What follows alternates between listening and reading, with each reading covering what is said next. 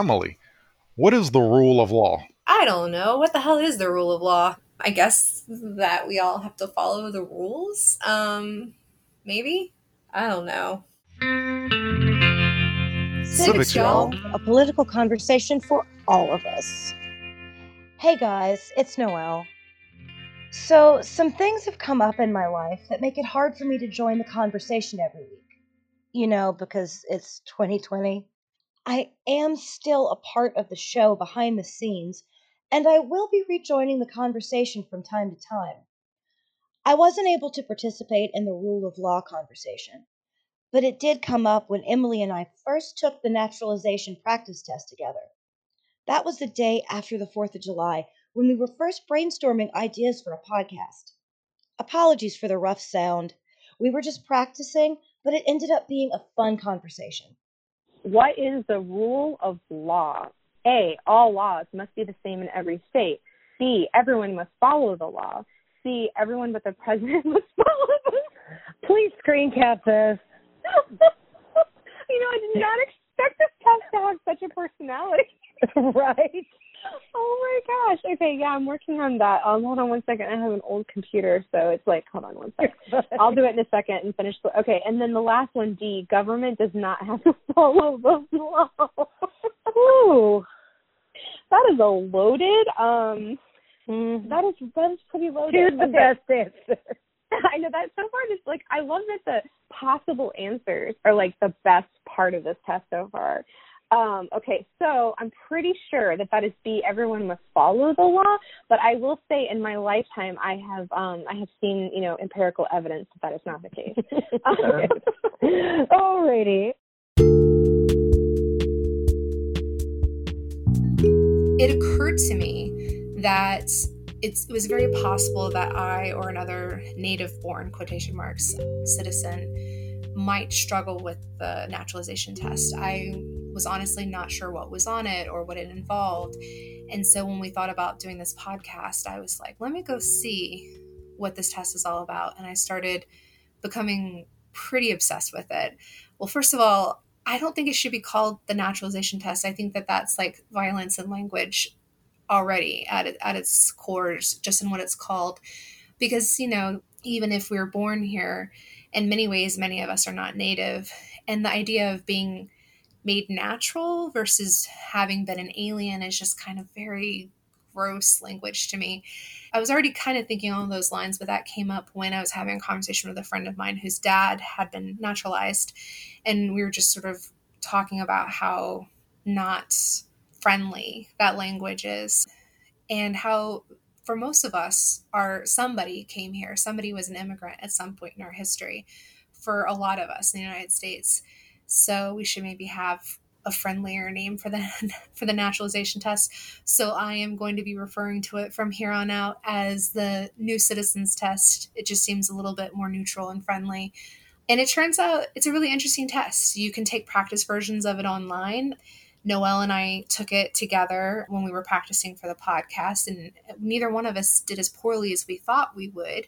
But it was the, the practice tests are multiple choice, and even though you can kind of see how some of the answers would be would be right in some cases, and we each had kind of our weaknesses. Like it turns out that I don't know a whole lot about the House of Representatives is kind of my weakness, but also a little bit of the judicial branch. We did we did pretty well. We did surprisingly well. But then when I did some digging, I discovered that the way you practice it, the practice tests, are in a different format than the way that you would be given the new citizens test um, in order to become a citizen. So you have the same number of questions. You have 100 questions that you could be asked, right? So you have to know the answers to as many of those as possible. In the practice test, you get um, asked a random assortment of 20 of those 100 questions and you have multiple choice answers to choose from. So it's relatively easy, and um, you'd have to get, I think, more than three wrong in order to fail the test. It's so it's pretty generous. But in person, when you take the test, uh, this kind of surprised me. It sounds like it's a verbal test that you're in a room with um, the, the test, the person giving you the test, and they just verbally ask you 10 questions.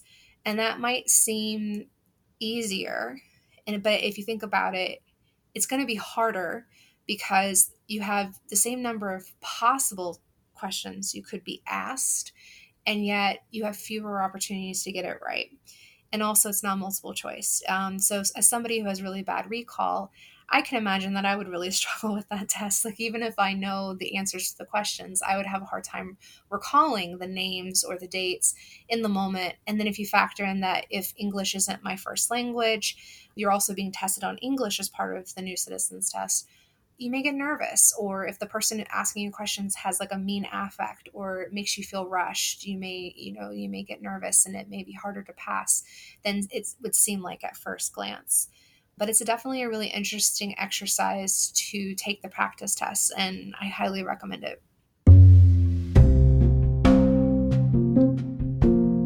i'm going to pull out the summary of the from the naturalization test so there's like something about john adams and then apparently he said, Our country is a government of laws and not of men. No person or group is above the law.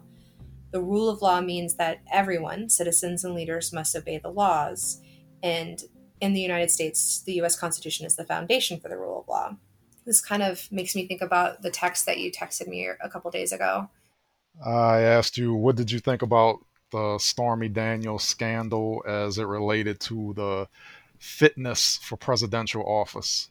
Yeah, I think that actually has something to do with the rule of law. What do you think? And what what way? Explain that to me. So, I mean, our current president like underwent an impeachment trial, right? And now I don't even know what happened anymore. It's like so many things have happened. He was impeached, right? He just wasn't removed from office. No, he wasn't. He was impeached. Okay, so he was impeached by the House, right? Right. Correct. But then the Senate has to decide if he gets removed from office, and that didn't happen. Right. So, left and right, this president seems to do things that don't necessarily seem legal, and we don't seem able to hold him accountable. And then the, I think the way that relates to Stormy Daniels is when you asked me what I thought about the Stormy Daniels scandal. I think that I, like a lot of people, initially thought, oh, that's a sex scandal. I don't really care about presidential sex scandals because it mostly just seems to be a way of denigrating women that have little or nothing to do with whatever the issue is that we're you know actually talking about but aren't talking about and i think then once i like read something to remind myself what the stormy daniels situation was about it's not really about sex but because she was an adult film star and had an affair with the president, of course, the illusion that it's about sex is there, but really it's about money and power. Like, you tell me, what is the Stormy Daniels scandal? Like, first of all, it has her name and not his. So, what is the scandal? So, allegedly, President Trump had an affair with Stormy Daniels, the porn star, and paid her money to keep it quiet. Now, I agree with you that sex scandals, I feel like, are none of the public's business. You know, to me, that's between the person and their family. And if their family is cool with it, hey, I'm cool with it. But in this particular case, the president, or I guess he was a candidate at the time, paid money out of, I believe he paid it out of his campaign, which is illegal. So that's a little different. That becomes uh, open for public discussion, I believe. So essentially, what I'm understanding is is that Stormy Daniels had a consensual relationship with the president in 2006. There seems to be some sort of implication. I think most people feel like because she's a porn star, probably she was paid for sex. She was, she was paid for this relationship in one way or the other. But that relationship. She said she was paid. She said she was paid for the for the sexual relationship. But that was when he was a private citizen for that relationship. But then when he was a candidate for the presidency, he wanted her to sign an NDA and paid her through an intermediary $130,000 to sign an NDA and not talk about their relationship. And then this came out. It seems like she would have violated her NDA if she brought it up but this came out because of the campaign finance part of it. Okay, so Cohen pleaded guilty to eight charges, including a campaign finance violation for his role in the in the payment. He implicated Trump, saying that he acted in coordination and at the direction of a candidate for federal office. So the common cause complaints with the Justice Department and the Federal Election Commission claim that Trump violated campaign laws by not publicly disclosing the $130,000 payment to the Federal Election Commission. Ah. But either way, once it becomes uh, an issue of campaign finance violation, then it's a public matter. Well, and the interesting thing is about it is that it wouldn't, I mean, it would have come up, but it wouldn't have been like illegal necessarily that he'd had this affair with her. It was in paying for the silence that he actually committed the. Not even the paying for it, because if he had paid for it out of his own pocket, then there's still no issue. Mm, The issue is that he used, or, you know, allegedly used campaign money to pay off his mistress. mm. which is is not allowed. Like if it if, if it had just come out of his own pocket, then there's no problem. But in order to prove that it came out of his own pocket, he has to like then violate sort of the conditions of his own NDA, potentially. And because he paid her to be silent about the thing and the method by which he paid her, now there's all this discovery about the thing he wanted her to be silent about. Hello, Megan. It's so nice to hear your voice. Nice to hear from y'all. Hey guys, so I follow Megan Romer on Twitter, and I saw her tweets about Hurricane Laura relief efforts and, well, just organizing in general, and thought we could have a great conversation with her about all of that stuff.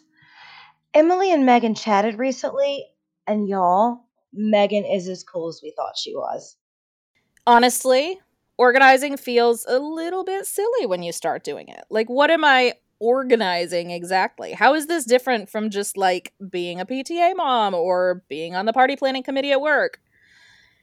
And you know, you like maybe do some organizing around an issue and it still feels silly because, like, it's not like they're really going to give us these demands. We're swimming against the tide. Or you do a little tiny aid thing and it's so much work and it maybe feels good, but you're like, "Eh, okay, it wasn't that big of a deal. And then, boom, a big thing happens a disaster, a violent or cruel action by a government agency or corporation, an act of obvious injustice, a severe need of some sort. And suddenly it's like, click, click, click, we know how to do things.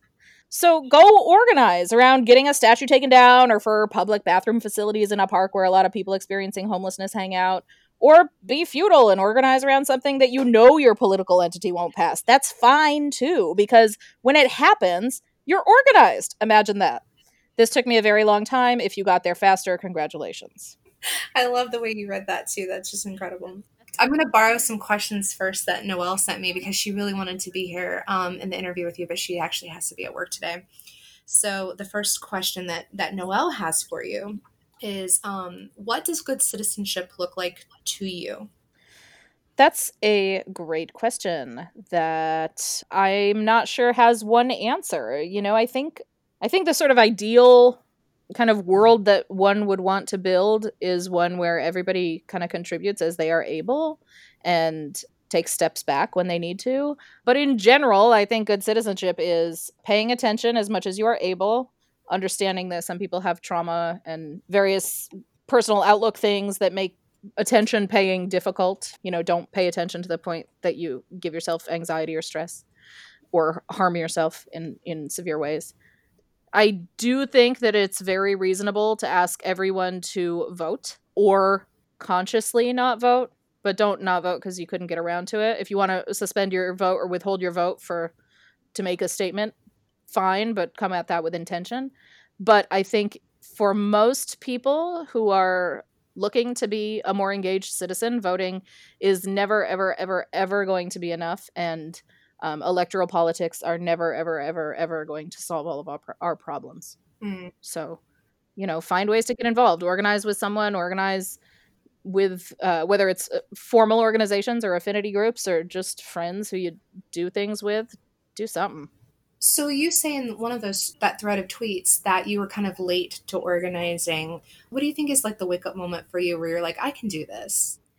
When I first even started to hear the term organizing, it felt like this kind of buzzword. It's kind of vaguely heard it on the periphery for a long time. But after the 2016 election, there was a big push for broader organization on the left as we sort of saw the catastrophe that took place and and how important organizing was but everybody was talking about organizing organizing and i was like well i don't i don't really even understand what that means. I don't understand how it's different from just volunteering or being on a committee of something or um, joining your place of worship's elder ruling kind of thing or or your neighborhood association or whatever. I didn't really understand organizing as this unique thing you know, in, in some ways, I'm not sure it is really a unique thing. I don't think that organizing from a leftist perspective is is different really from being on the party planning committee. It just it's the same basic skill set. Learning to get comfortable on the telephone again, which people, especially, I'm in that like, what are we called? Early millennials, old millennials, late millennials, exennials, whatever. I'm in that little gap group, the Oregon Trail people, where we hate the phone, right? We're like hardcore phone haters and like personally offended when people call us. So, you know, learning how to use the phone again, that kind of stuff. Learning how to keep your networks logically organized in such a way that you can, if you need to contact people really quick, rock through a list of people. Learning how to handle information, learning how to use Google Sheets, all these different things. You may have seen actually on Twitter, there was a group of us joking about New Orleans DSA in particular is like wildly overrepresented with comedians and comics and and musicians touring musicians. And it's like yeah because actually the skill set that you need to like plan an open mic is actually the same skill set as you need to plan disaster relief. It's just scaled right? So you know i was joking that like i came out of the music festival industry and it's like if we can just organize the tour managers we will you know, win a better world like in half the time. That is brilliant. Like let's just go after like the people who like figure out how to plan events. Yeah. Large mm-hmm. circus folk, carnies. Do you want to sort of tell the story behind like the relief efforts that you're currently doing? Sure. So I'm involved with um, DSA SWLA, Southwest Louisiana. Um, we're one of the more recently official chapters of DSA. I joined mm, a year and a half ago, maybe. I am very much a, like, I know my skill set. My skill set is the written word. I'm also a very good cook, so I'm a very good snack mom. I'm good at sort of back end, back end administrative kind of labor and I've just in the past few days been talking to people about like the long term devaluation of back end labor and the way we're like, oh, sorry, I can't help with the real thing. I'll just make the spreadsheet. And like how important it is that we stop doing that, that administrative labor is, is feminized and therefore marginalized. And it's actually incredibly important to do. Um, like writing a press release is a big job and it's not a smaller or bigger job. It's an equally big job to changing a brake light or whatever your thing is. So I'm trying to kind of own my pride in the fact that I'm a good back end person and a good word person and a good snack mom.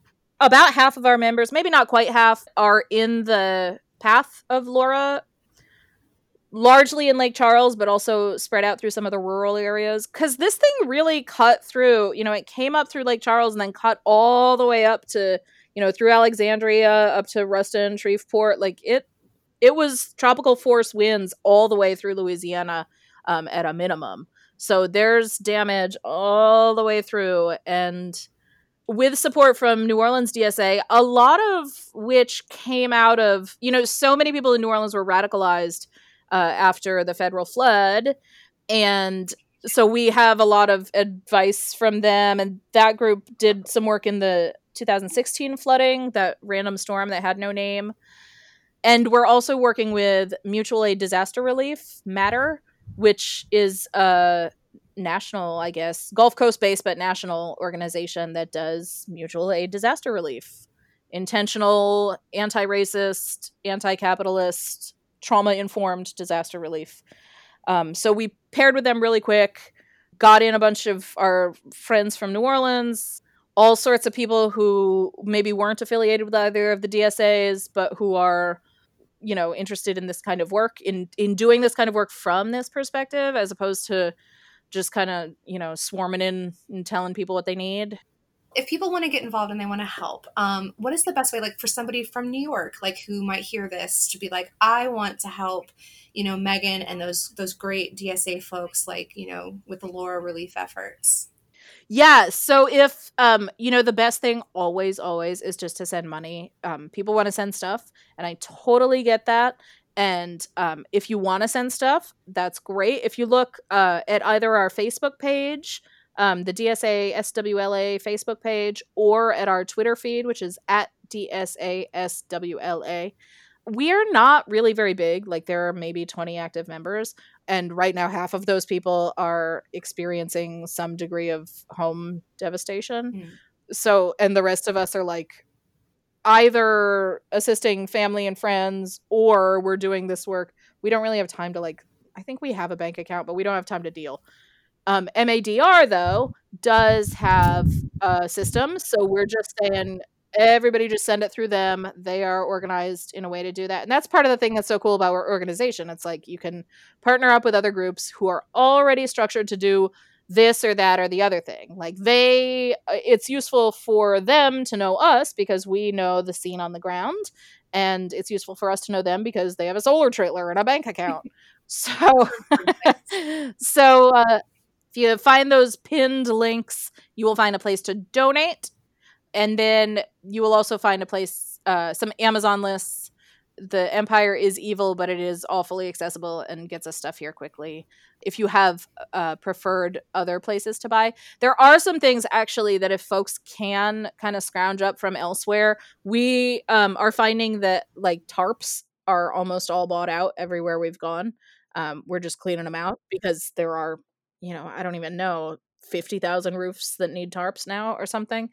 So if you have like whatever, some any given hardware store near you and if you have a little group that might pass a hat around, buy a couple tarps, stick them in a in a box and send them priority to us or just order from wherever you can find them that will send them to us quickly online and have them sent to us. We are happy to if you if you DM us or PM us um, on Twitter or Facebook, respectively. We'll get you an address to send stuff to. But yeah, and and then of course, you know, people need hygienic stuff, personal care stuff, menstrual products, diapers, um, formula. A lot of people are their house is intact, but they can't live there because there's no power or water. Definitely don't send clothes. That's a good like lifeless. Never send clothing to disaster areas ever. Nobody wants your clothes which is not to be mean, but its clothes are very hard to organize and distribute. My main job is that I am a supply hub person. So I'm collecting supplies as they come in and putting them on people's trucks and going on because there's still no mail in Lake Charles, I think, or if there is, it's sketchy. So it's actually best to have things sent here and staged here and then put on trucks and taken over there. So I'm one of the people here who's doing that. Yeah. yeah, your carport, right? Like I've seen the photos. Um, yeah, supply. Yeah, we moved the minivan out, pulled the minivan out, parked it in the yard, and uh, loading up the carport. My take on rule of law is um, a little different than yours. Um, mine comes from a more constitutional perspective. I believe Article 6 is the supremacy clause, which says that the Constitution is the supreme law of the land. But who gets to decide what is constitutional?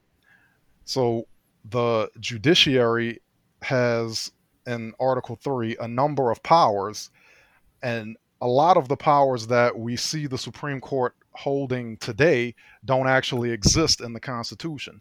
So today, the Supreme Court can overrule Congress in terms of a law that they've that they've drafted and made into law, ratified. But the Constitution doesn't say anything about the Supreme Court having that power. Where does that power come from then? So, all right, I don't want I don't want to get too much into the details of this case, but when we talk about judicial review, it goes back to a case called Marbury versus Madison. Marbury was a judge appointed by John Adams when John Adams was about to leave office. So he was a lame duck president. He was about to get out of office, and he just appointed a bunch of judges. And the judges were all in place by the time he got out, except for Marbury. So when Thomas Jefferson came in as president, he tried to get rid of Marbury. Marbury sued, and then the case was brought before the Supreme Court. So Marbury is a Federalist. The Chief Justice of the Supreme Court, Marshall, is a Federalist. Thomas Jefferson is a Democratic Republican. So these are political enemies. So what Marshall did was he essentially gave Jefferson the win in the case in order to establish that the Supreme Court had the authority to rule a congressional bill unconstitutional. That's the short version. so it sounds like they amended the Constitution without actually going to all the effort of doing an amendment. Well, it doesn't say specifically who is supposed to determine whether something is constitutional. So he didn't necessarily amend it, he just established that he had the right to interpret it, that the Supreme Court had the right to interpret the Constitution. But all following Supreme Courts have basically sort of abided by this ruling, right? So right. it has it has the like the force of law at this point, right? Like and and whether and, and nobody remembers that particular case except for for folks like you right. who studied law and and pay attention to these things. So like we all probably just assume that that's one of the rights given to the judiciary that they're like in our next episode's about checks and balances, right? So it does seem like because of checks and balances, the judiciary, the Supreme Court in particular, should be able to overrule Congress or the or the executive branch. And I think that's one of the reasons why judicial review is still in existence, why the Supreme Court is still able to overrule Congress, overrule the executive, because it fits in with the idea of checks and balances, which is a fundamental American pillar. So, what you're telling me though is that in essence, it's kind of like an amendment to or an addition to the Constitution because it's in the spirit of the Constitution. I am not saying that is an amendment to the Constitution.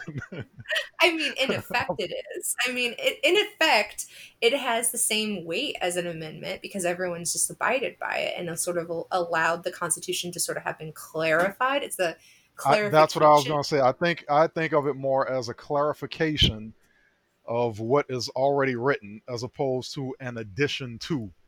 So, since there was no specific enumerated doctrine that said this person or party or entity is responsible for interpreting the Constitution for there to be essentially an agreement amongst all parties involved that yes, it's the Supreme Court that gets the power of interpretation. I don't look at it as an addition to the Constitution. I look at it as a clarification of the Constitution. Well, I mean, that's splitting hairs as far as I'm concerned. That's what I mean, that's what law is all about.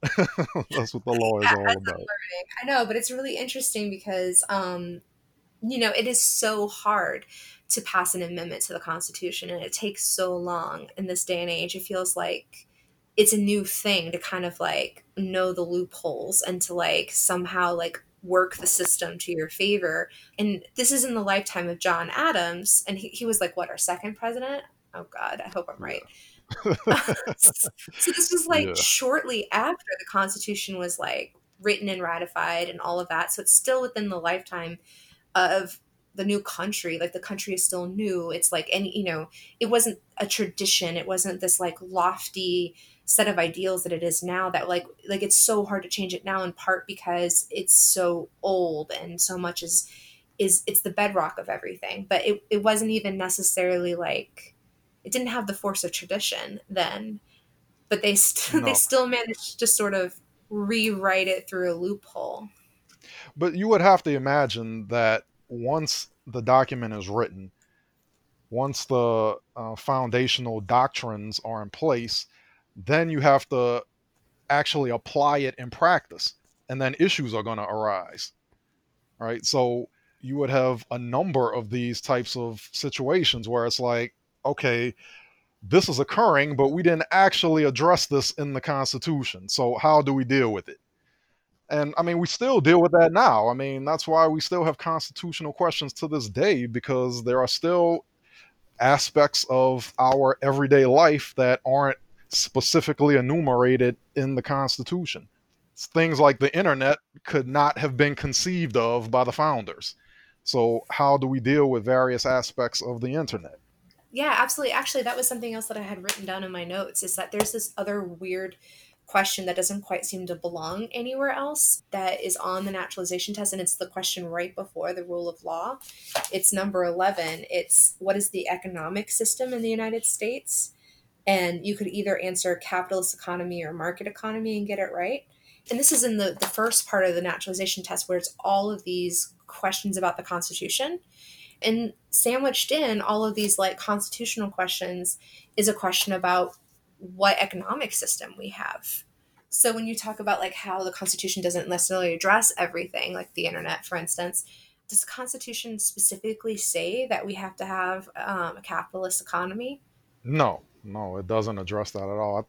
Just off the top of my head, I think the only place that it talks about money at all is that Congress has the power to print money and it has essentially control over commerce. But no, in terms of the type of economic system that we're going to have, it, it doesn't address it at all.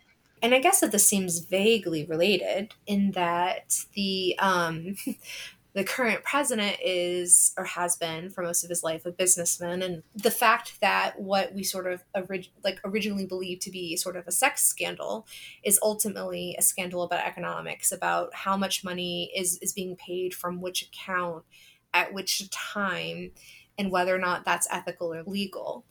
And that's all money. That's all commerce.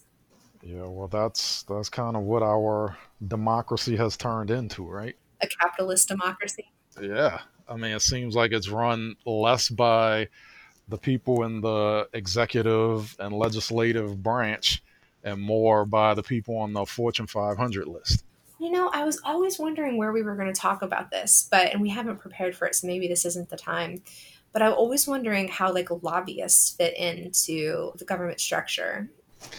Yeah, I think we should probably cover that on another episode. prepare but, a little bit um, more for that. yeah. Well, I mean, there's, there's a, a lot to get into with that because lobbyists' job is essentially to um, sway Congress people to whatever cause or issue it is that you know they're representing at the moment. A lot of that happens under the table. So I don't know. We, we we can get into it. We can get into it at another time, I think. Maybe it is related though, because if you go back to the the summary of the rule of law, the end of that summary says if all people are governed by the same laws, the individual rights and liberties of each person are better protected. The rule of law helps to make sure that government protects all people equally and does not violate the rights of certain people. The way that that might relate to lobbyists or um, or not is that you have these sort of professional political dealers whose job it is to sort of push agendas for the people they're lobbying on behalf of that may potentially like dissolve the rule of law in that you know theoretically like that's not necessarily serving the interests of all people. Usually the people they're advocating for are corporations which somehow the Supreme Court said can be viewed as people. when you read that about what, what, the rule of law is, I think of it more in terms of the bringing together, the bonding of states as the United States. You know, because there was a period of time when each state was an individual entity and didn't see themselves as part of a broader coalition. In fact, two states went to war with each other. I'm trying to remember which ones. I think it was like Pennsylvania and New Jersey or something like that. Pennsylvania and New York or something went to war with each other at one time before the Constitution. So the Constitution was in part to bring all of these individual states together as one, one union. And Article 4 is is a part of that with the full faith and credit and the privileges and immunities clause. So that's that like period. I think it was like what ten years after we um, won the Revolutionary War, but before the Constitution was was written and ratified. where we were like a new country and we had fought for our independence from Britain, we were unified in some things, but we didn't have a unified rule of law. Right. Each state would tax commerce that would pass from one state through the border of another state, things like that. That it was essentially states were pitted against each other, as two you know neighboring countries might be battling for resources, battling for you know monetary supremacy. But the idea of the Constitution is that we don't need to battle with each other. We don't need to compete with each other. You know, we're we're one. We're we're one unified nation, and that took some time. Hmm. Well, but coming at this from like you know, because my focus is kind of this naturalization test, which I'm kind of obsessed with, right? This is the only place that I've seen this referred to, like in this term, rule of law. Is that something that you guys talked about in law school? Was that a term that was thrown around in law school? Not that I recall, but that was about 20 years ago for me. so I don't really remember. well, it's just kind of interesting that theoretically the naturalization test is like the only place like even like it sounds like i didn't even learn about the rule of law even in civics unless i can find my actual textbook and see if it was in there or not so it's like this naturalization test is expecting immigrants to like know something by a term that is like never referred to in, in like everyday life in America. So it almost feels like a trick question. And then I remember kind of laughing when I answered this question when I got this on the practice test because I'm still fixated on the part of it that says no person or group is above the law, which is laughable because we've seen over and over and over again how people like, you know, can consider themselves above the law and can get away with that. And then also at the end, the rule of law helps to make sure that government protects all people equally and does not violate the rights of certain people. And then, you know, 2020 being what it is, I mean, we've we've seen plenty of evidence that the government doesn't protect all people equally and that it does act actually violate the rights of certain people. And so I think one of the underlying themes of this podcast will be that the Constitution is a great idea. It's great theoretically, but has not always lived up to its uh, highest self. I guess how do we apply the rule of law when it's like a political idea that is only maybe sort of expressed in passing or in a different way? As individual people, we're sort of held to a higher standards than the, the members of our, of our of our government. How do we then like apply rule of law? How do we, I mean, is it something that you think we can go around and start saying rule of law? Like we can impeach Trump due to rule of law, you know, or, or, you know, can we like maybe like bring another impeachment case against him for constitutional reasons? Um, I mean, that's that's a good question. The the Constitution, laws are they're just words. It's just a piece of paper. They have to be enacted by people, and people are fallible. They form cliques, and you know they have loyalties to to groups and other people that are sometimes contrary to what the rule of law says. So, really, the Constitution is as strong as we allow it to be, which is why I said I'm not sure we can stand another four years of Trump because the Constitution is only as strong as the people who uphold it. And if the people who are upholding it are supposed to uphold it are not doing their job, then the Constitution is just a piece of paper. You you asked me how the rule of law can be, I guess, enforced. What do you think? I think it comes down to revolution. I mean, what got us our original constitution was a revolution. You know, we fought the revolution, and then, like 10 years later, the great men ironed it out. We had to fight a war. And while I think it's regrettable, I think we're, we're very militaristic in America. Maybe we won't have to fight like an actual war in the same sense that we did with the revolution. Maybe we will. But I think it's going to take a revolution. I think we have to hold our government accountable in the same way that the revolutionaries did. we've got to say, no, this isn't right. You're meant to abide by these rules, and we're going to insist that you do. And I think that might be what these protests are about, actually is it's a form of revolution because if you look at the last part of the summary of the rule of law it says that the government protects all people equally and does not violate the rights of certain people and we don't see that in action in our lives we see with the police we see that they they don't always enforce the law equally or protect all people equally as it says and they do sometimes violate the rights of certain people. And i think that that's what these protests is about is about saying we need to revolutionize we need to redo our idea of policing. And i think that's at the core of so much of what we're sort of fighting a sort of revolution about right now.